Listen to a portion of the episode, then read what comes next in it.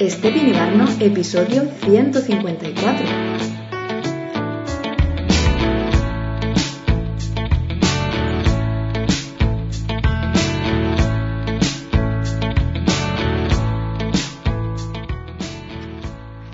Bienvenida, bienvenido al podcast de este Pinibarno. Un espacio para hablar de arquitectura, productividad, identidad digital y muchísimo más. Cada semana estaremos por aquí con un nuevo podcast para ti.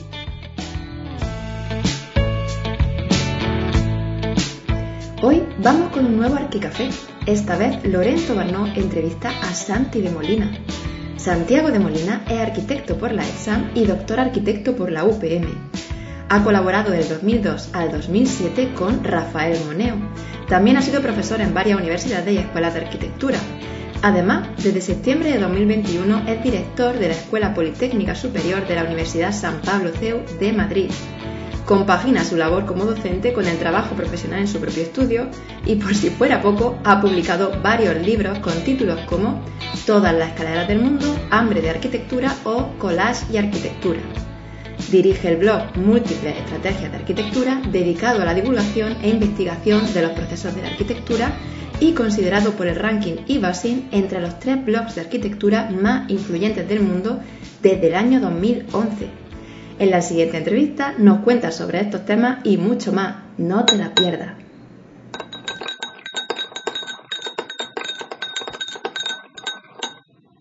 Hola Santiago, ¿qué tal estás?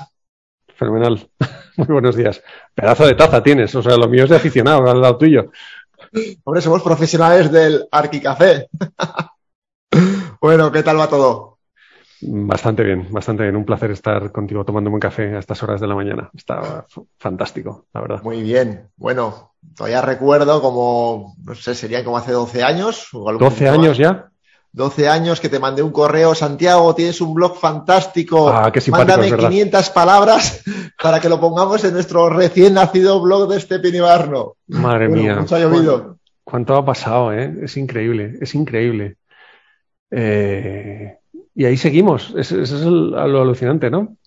Que 12 años, 12 años. Oye, vosotros tenéis también vuestra veteranía, ¿eh? O sea, no, no es poco. Lo de Stephen Ibarno ha ido además creciendo es admirable, la verdad, la persistencia. Bueno, ¿recuerdas cómo fue la idea de montar un blog y luego cómo has sido capaz de ser tan constante en tantos años? Pues mira, eh, lo recuerdo perfectamente porque sigue estando la motivación eh, detrás por los estudiantes.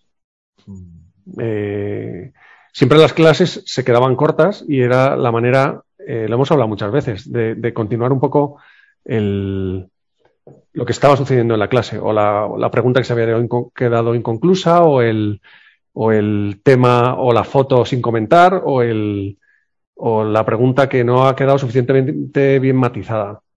Y luego, eh, a partir de ahí, bueno, como sigues dando clase, al final siempre quedan temas pendientes que contestar. Y a eso luego va sumando el, el sentimiento también de, responsabilidad con lo que vas haciendo, claro. O sea, es como una planta o como.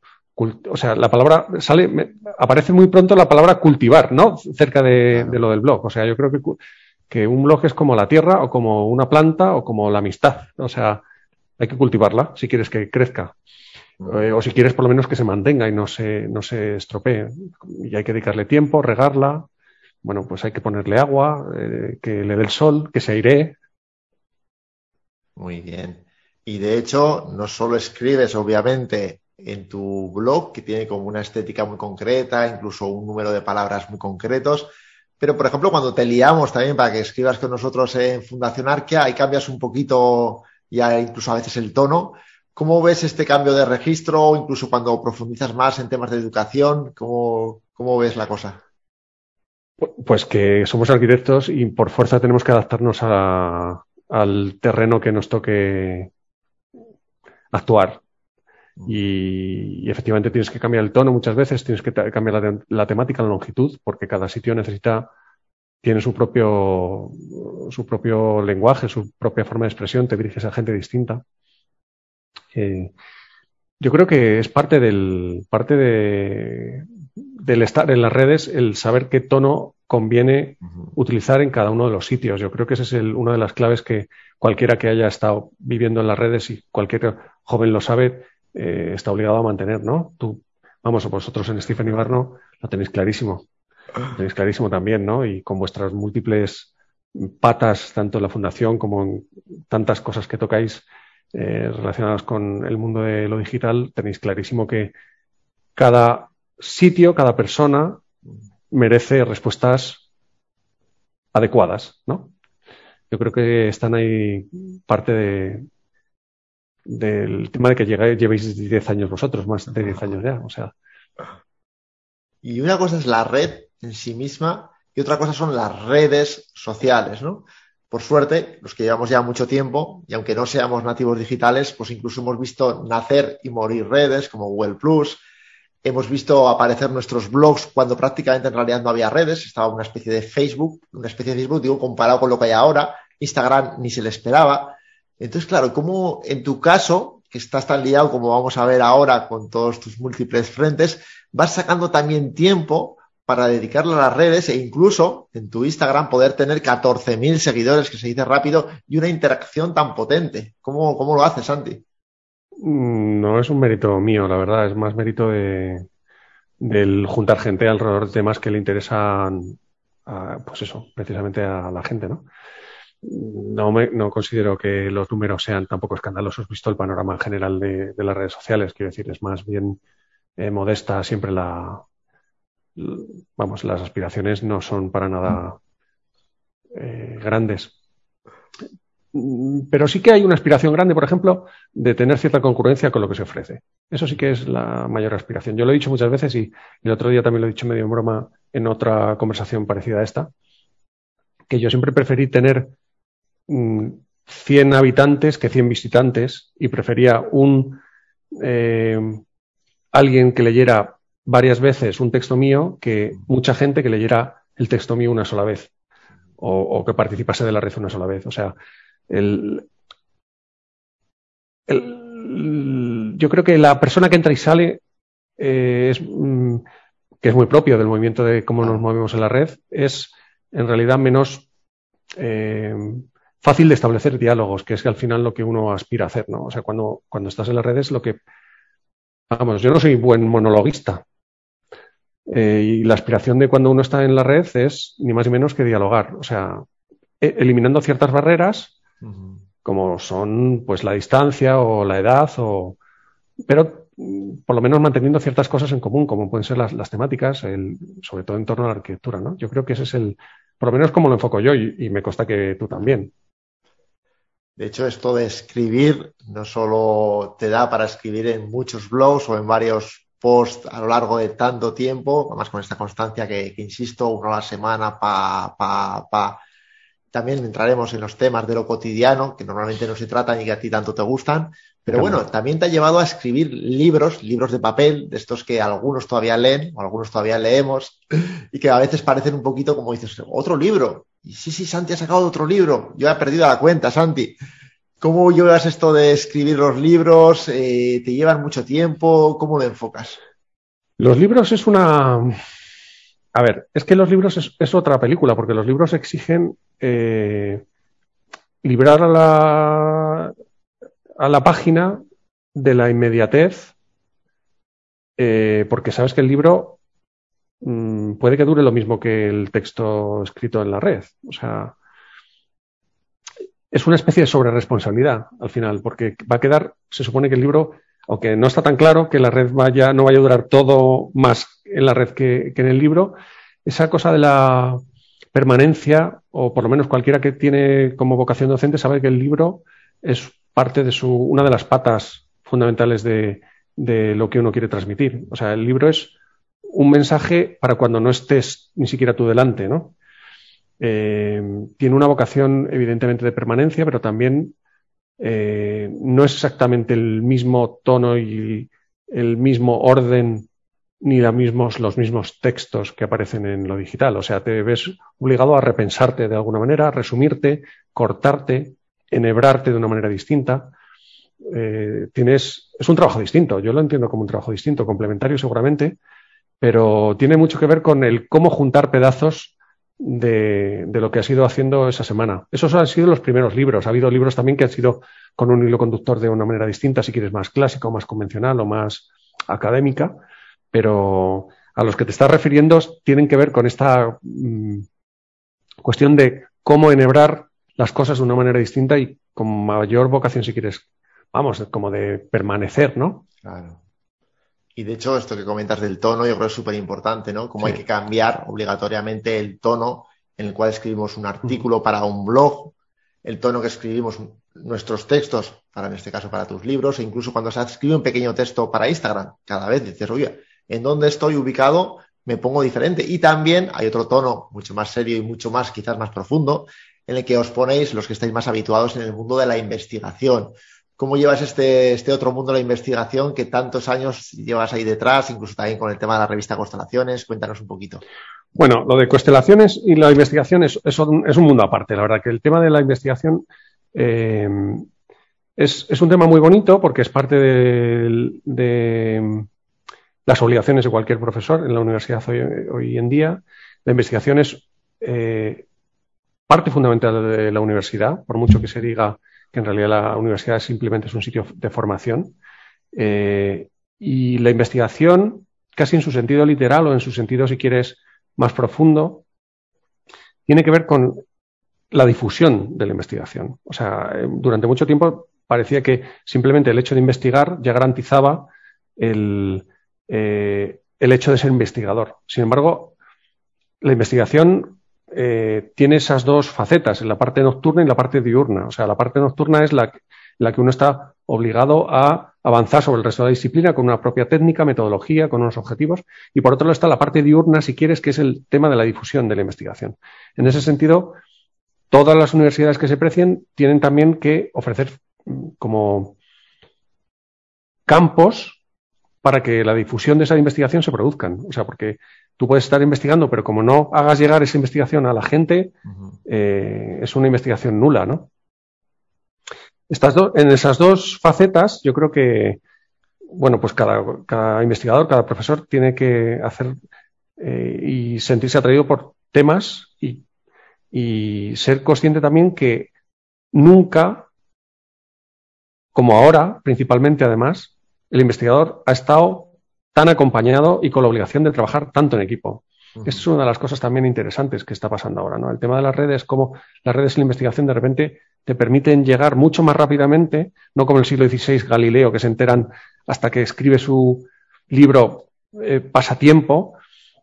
Hoy, casi al instante, y no solo en el campo de la arquitectura, sino principalmente lo hemos visto, bueno, en la medicina o en farmacia o en otros campos, cómo esta estos descubrimientos y estos grupos de personas que están trabajando en distintos sitios del mundo con temas comunes eh, son capaces de colaborar mucho más rápidamente eh, en nuestro tiempo. Yo creo que eso es uno de los grandes milagros. En el campo de la arquitectura, que siempre vamos como a otro ritmo y de otra manera, sin embargo, sí somos capaces de localizar dónde están determinados focos de trabajo en torno a ciertos temas. ¿no? Yo creo que el investigador, más que nunca en arquitectura, hoy está más comunicado para bien y trabajando más en equipo eh, y yo creo que eso es uno de los grandes cambios que por lo menos vivimos en, la universidad y cualquiera que se dedica más o menos a investigar.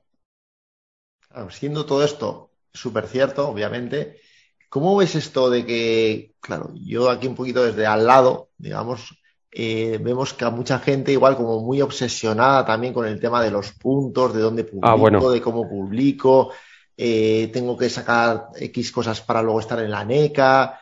Eh, todo esto también es como muy desgastante, lleva mucho tiempo. ¿Cómo, ¿Cómo, lo ves, Santiago, esto? Es un sistema absurdo. Yo reconozco que estoy metido en él, pero, pero uno se resiste a escribir en base a puntos o a investigar en torno a puntos. o sea, estás obligado a hacerlo, pero, pero si lo piensas y haciendo un recorrido histórico, no lo vamos a hacer aquí ahora, pero eh, Mm, investigar es lo que pasó con Vitruvio cuando no tenía ilustraciones. Y, la propuesta gráfica de toda la gente de, una generación a partir de sobre todo el Renacimiento tratando de ilustrar un texto que no tenía ilustraciones, eso es investigar. Eh, eh, investigar también es mm, lo que hace eh, te digo, Culjas, cuando escribe el manifiesto retroactivo en, o, alguno de sus libros, o Venturi con complejidad y contradicción, o Bitcover o Colin Rowe, cuando dibujan eh, esquemas que sirven para descubrir las, eh, el orden subyacente de, las villas de Palladio y luego del, Corbusier. Lo que quiero decir con esto es que estos señores no estaban inmersos en JCRs, ni en índices, ni en puntos. Y, yo creo que eso es investigación de verdad, porque son capaces, han sido capaces de construir conocimiento eh, y eso sí que, entre comillas, impactaron mucho más que los índices de impacto de si te han visto tres o te han visto cuatro, porque el índice tal eh, del mercado anglosajón te dice, quiero decir, soy, estoy metido en el, como todos, en el mundo del, de los puntitos del JCR y su y el sistema de acreditación, eh, pero sin embargo no podemos perder de vista que de verdad la investigación y el impacto a largo plazo va de otra cosa. Va de otra cosa. Ha sido siempre y ha ido siempre de otra cosa y, mm, irá de otra cosa. Yo creo. Eh, y las métricas ahora mismo de la investigación están, están siendo contraproducentes. O sea, no tenemos otro sistema alternativo mejor, pero está siendo un, se está convirtiendo en un laberinto eh, mm, difícil de escapar, la verdad. Pues sí. Y fíjate que ya estamos entrando aquí en muchos temas diversos, libros, blogs, investigación, docencia. Todo esto que es tú aquí y ahora, ¿cómo te lo imaginabas cuando estabas en la escuela de arquitectura? ¿Te imaginabas lo que iba a venir o te imaginabas más un arquitecto que iba a hacer sus proyectos y hacer sus concursos? ¿Cómo, cómo te imaginabas cuando estabas en la escuela? ¿A mí mismo? Sí. Madre mía. Esta es la pregunta del millón. Eh, claro, porque que no sabes, o sea, es una profesión que no puedes hacer planes a largo plazo por mucho que te empeñes. O sea, tienes que ir, eh, pues como eso, como decíamos antes, eres arquitecto, lo único que tienes claro es que tienes que ir adaptándote al terreno que te toque actuar o proyectar, ni más ni menos. O sea, yo he pasado por muchas fases, así en lo personal, pero eh, ya lo sabes que, vamos, he hecho siempre he tenido como la vocación muy fuerte de fondo y de trasfondo de la docencia, o sea, porque empecé, según acabé la carrera prácticamente, me puso con la tesis doctoral porque quería, tenía muy claro que quería seguir aprendiendo y tenía muy claro también que la única manera de seguir aprendiendo es enseñando. Eh, con todo el sentimiento como de responsabilidad que ello conlleva y como sabes que no tienes ni idea, quieres seguir aprendiendo y hacer la tesis y después, como no tienes ni idea después de haber hecho la tesis, pues sigues estudiando mm, para enseñar o transmitir a la vez que enseñas a, gente un poco más joven que tú. O sea, estaba todo muy ligado y ese ha sido como el hilo conductor de fondo de toda la carrera, pero a la vez he estado haciendo obra, tú lo sabes, he estado trabajando con, con eh, arquitectos a los que uno sigue admirando y, y, y vamos, reconociendo como, como referencias, ¿no? O sea, y uno se ha ido, al final acabas, acabas en el territorio puro de la docencia, pero sin renunciar ligeramente a seguir haciendo obras y, dentro de cinco años, si me dices dónde estoy o dónde voy a estar, seguramente cambiemos, ¿no? Otra vez. Eh, mm, puede verse la inestabilidad a lo mejor algo de, de algo perjudicial, pero yo creo que es más bien un síntoma, de juventud. O sea, yo creo que los jóvenes lo tienen muy claro, que la, inestabilidad es parte del territorio en el que nos toca movernos a los arquitectos. Pregúntale a un arquitecto hoy que sale por la puerta de una escuela de arquitectura si sabe lo que va a ser del dentro de cinco años. Nadie lo sabe. Tienen muy claro qué cosas no quieren hacer. Qué bien. Y en estos tiempos de la escuela de arquitectura, cuando todavía eras todavía más joven que ahora, eh, ¿Qué profesores recuerdas con especial cariño? Buenísimos profesores. Tuve profesores buenísimos, buenísimos, buenísimos. Fíjate que yo llegué a la escuela, a mi escuela, em, cuando ya se habían jubilado los grandes maestros, ¿no? Quiero decir, eh, pero tuve la suerte de tener a, profesores mm, buenísimos en estructuras, en eh, proyectos, por supuesto, en construcción, la verdad que tuve profesores buenísimos, he pasado por profesores buenísimos y luego eh, alguno de los, vamos, de los jubilados eh, los, los pude disfrutar eh, o profesionalmente de manera lateral o, en los cursos, cursos de doctorado también. O sea, llegué a tener contacto con Javier Carvajal y con Oiza, incluso eh, cuando había acabado la carrera, ¿no? O sea, mm, fue una suerte, la verdad, fue una suerte. Bueno, y Rafael Moneo también jugó un papel decisivo en tu desembarco profesional. Cuéntanos un poquito cómo recuerdas. Bueno, con el, aprendizaje con Rafaela es, eh, seguramente el. Fíjate que si la carrera marca un salto cualitativo eh, en, la vida de cualquier persona, seguramente para mí otro de los saltos cualitativos fue la tesis doctoral. El siguiente eh, es el paso por el estudio de Rafael. Y lo digo en el sentido, seguramente en el estudio de Rafael lo que uno puede aprender o lo que yo aprendí, al menos en mi caso, en los cinco años que estuve, fue eh, ni más ni menos que el sentido de lo que es de verdad ser arquitecto. En el sentido profundo, o sea, de exigencia, de compromiso con el trabajo, eh, de sentido de pertenencia a un gremio eh, y a una profesión que tiene muchos antecedentes y en el que estás obligado a eh, responsabilizarte de pertenencia a ese, a ese nivel de exigencia que viene desde muy atrás y que estás casi como condenado a, a dejar lo siguientes. O sea, eh, el sentido verdaderamente profesional eh, que tuve ocasión de vivir de primera mano en, en, cerca de Rafael es, va en ese sentido, ¿no? O sea, ¿Qué cabe esperar de un arquitecto que siente su profesión como, como parte de una continuidad muy lejana, pero a la vez como parte de una responsabilidad eh, irrenunciable eh, con el mundo de la cultura y con el mundo de, si quieres, el mundo intelectual, ¿no? Yo creo que esa es la piedra de toque que uno... Eh, hay muchas maneras de ejercer la profesión de arquitecto, eso lo sabemos todos, ¿no? Pero la manera o la posición en la que Rafael se ha colocado a mí siempre me ha interesado muchísimo, que es no haber dejado ni la docencia, ni la investigación, ni la construcción, y haber amalgamado un, por supuesto con sus capacidades, ¿no? Cada uno tiene las suyas, pero haber, haber sido capaz de no haber perdido de, vista que tenemos responsabilidad para analizar también nuestra obra, el futuro y la de nuestros compañeros con, con un rasero lo más elevado posible, ¿no?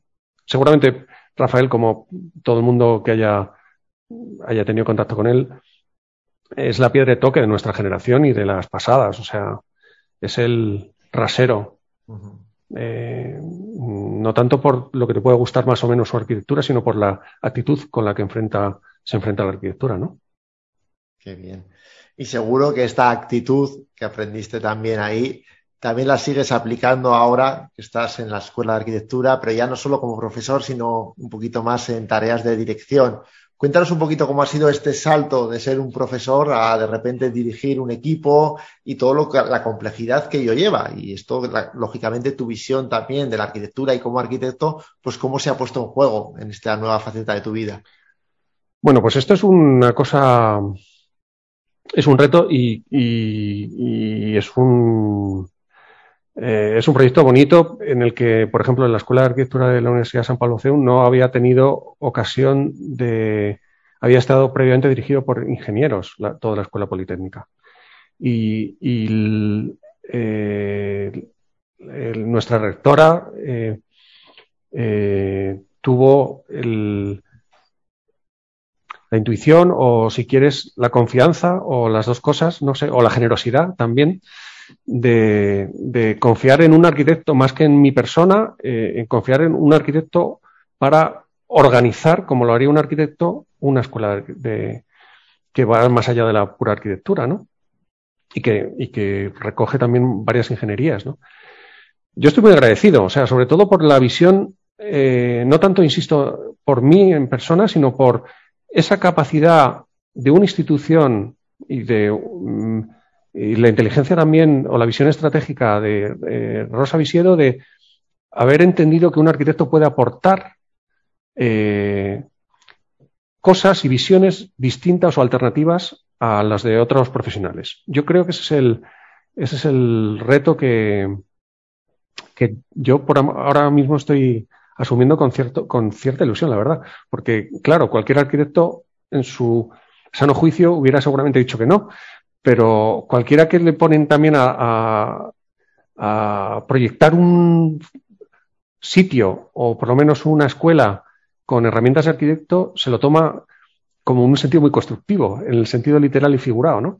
Y en esas estamos, eh, trabajando con materiales distintos, en vez de cambiar el hormigón por personas y el cemento o el, o la, el vidrio o el acero los he cambiado por eh, una estrategia para la escuela y, y bueno, y, y, es un cambio de materiales, si quieres, pero al final acaba siendo algo comprensible dentro de los parámetros de la arquitectura, ¿no?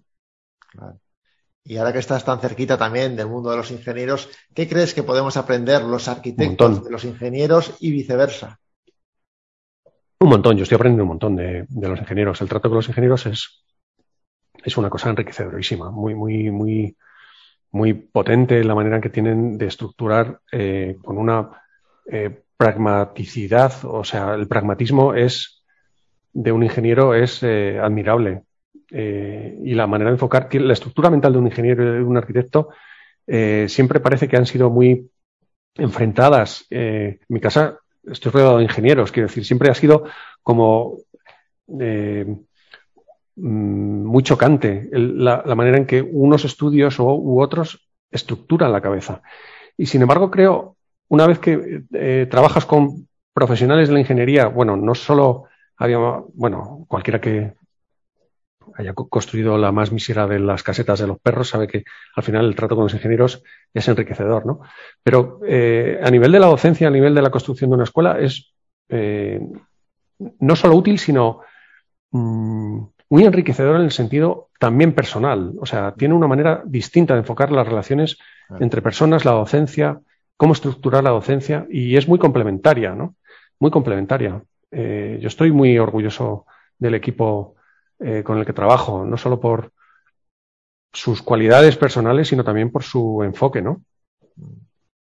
Y en estos tiempos en los que te está tocando aquí liderar también toda esta historia tan potente, ¿no? De, de la enseñanza, una nueva enseñanza, ¿qué, eh, ¿cómo crees que ha influido todo lo que hemos vivido en estos dos años, estar desde el principio incluso recluidos en casa, la aparición de normalizar las videoconferencias, el poder eh, teletrabajar, el también la educación expandida de alguna forma que coja más fuerza. ¿Cómo a día de hoy, que estamos un poquito ya en otro sitio, crees que las nuevas tecnologías o todo lo digital o todo lo online pueden seguir contribuyendo a tener una mejor enseñanza o ves que volvemos un poquito más a lo presencial y nos olvidamos de lo digital? ¿Cómo ves todo esto? Eh, mira, eh, te voy a contar primero cómo lo enfocó eh, la Universidad San Pablo CEU y fue integrar eh, o sea, desde el confinamiento pasaron dos días y todo el mundo nos pusimos online. Y además se dotó eh, extraordinariamente bien de medios a toda la universidad y funcionamos eh, muy, muy bien. Eso a nivel de. El cambio de chip fue automático. O sea, esta cosa de la eh, conversión a lo digital y a distancia en remoto fue forzada, evidentemente, pero nos adaptamos muy, muy bien. Y los alumnos los primeros. y luego, te das cuenta que en realidad da un poco igual. A ver, me explico. De lo que se trata para que se produzca el aprendizaje, y es a la conclusión que, que llegas después de haber pasado por lo digital, lo analógico, lo híbrido, hemos pasado por todos los estadios, eh, hemos llegado hasta odiar lo digital, ¿no? Porque ya no podíamos más de estar como atendiendo las clases en. Es, todos los estadios posibles en realidad yo he sacado un aprendizaje y es que lo que importa es ser capaz de ofrecer una experiencia de aprendizaje.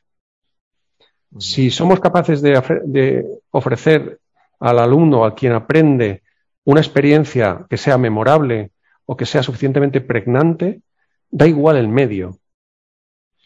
Por supuesto que las relaciones entre personas eh, tienen muchas más posibilidades de convertirse en experiencias pregnantes, o sea, eh, porque intercambias más cosas. Quiero decir, físicamente, incluso ver la cara. Hemos estado en momentos que no veíamos la cara al otro, ¿no? O hemos estado sol solamente con las pantallas, o, en clase con mascarilla.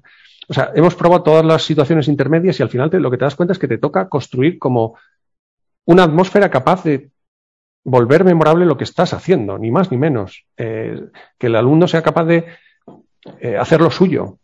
Eh, y en ese sentido yo creo que las herramientas se han quedado aquí y esta conversación que estamos teniendo no la podríamos tener fácilmente si fuera de otra manera, pero a la vez mm, somos conscientes cada uno de, cuáles son las virtudes y las desventajas de cada, de cada herramienta, ¿no te parece?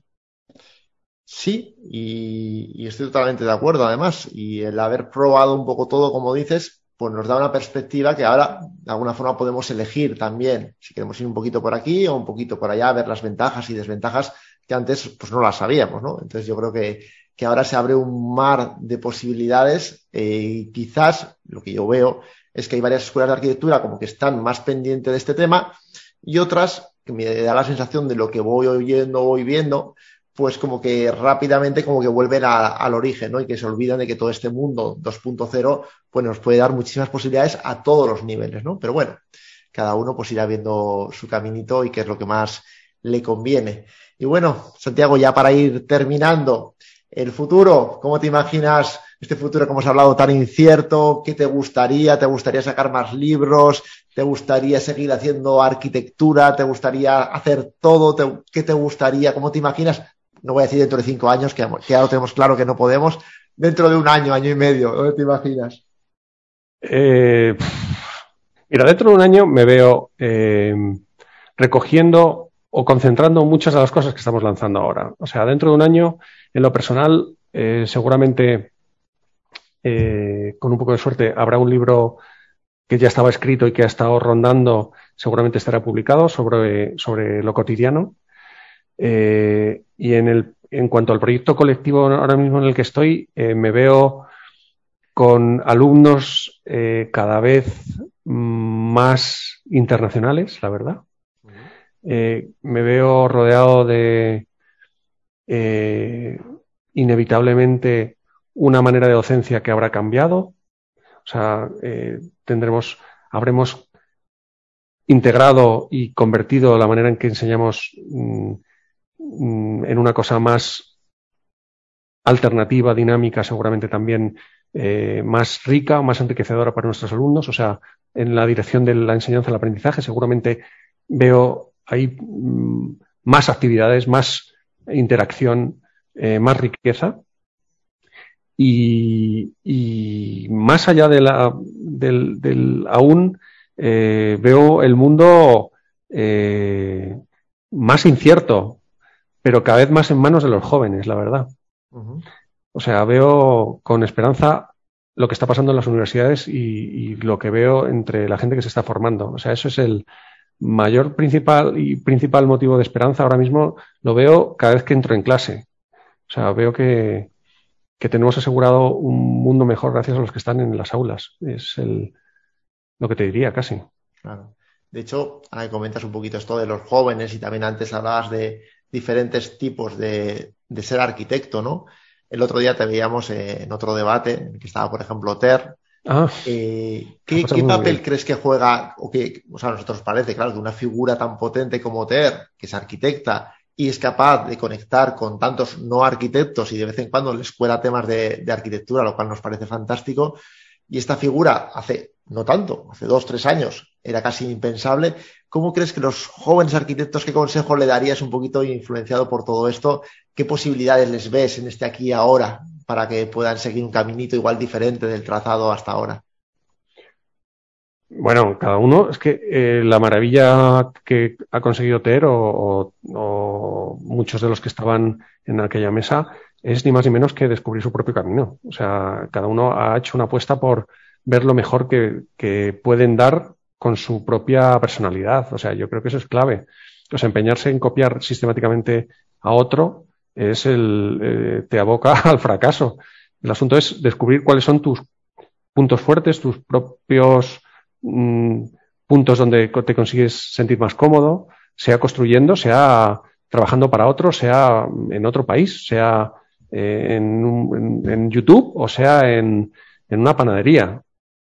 O sea, creo que ahora mismo de las cosas más positivas que tiene eh, lo que estás diciendo es que seguramente ya todos los alumnos llevan integrado el a qué no quieren dedicarse y cuáles eh, se conocen cada vez mejor. Y eso es un punto importante, ¿no? Para saber qué quieres hacer, sobre todo. Qué bien, Santiago. Pues muchísimas gracias por tu tiempo y un placer, como siempre, tenerte con nosotros. El placer es mío, eh, Lorenzo. Siempre es un gusto estar con Stephanie Barno y os agradezco muchísimo no solo la amistad, sino la invitación al café, que espero que haya muchas más ocasiones de tomar café. Pues seguro que sí. Nosotros siempre que podemos le intentamos liar a Santi para cada cosita en la que estamos metidos y a la que se descuida y le llega un correo de este pinibarno. Normalmente, por suerte, además nos dice casi siempre que sí. Así que nada, un placer. Y si estás viendo este vídeo y has disfrutado de esta entrevista, que segurísimo que sí, y no estás suscrito a nuestro canal, ya estás tardando, dale a la campanita, cualquier duda sugerencia, como siempre, será bienvenida. Un abrazo. Chao, chao. Adiós.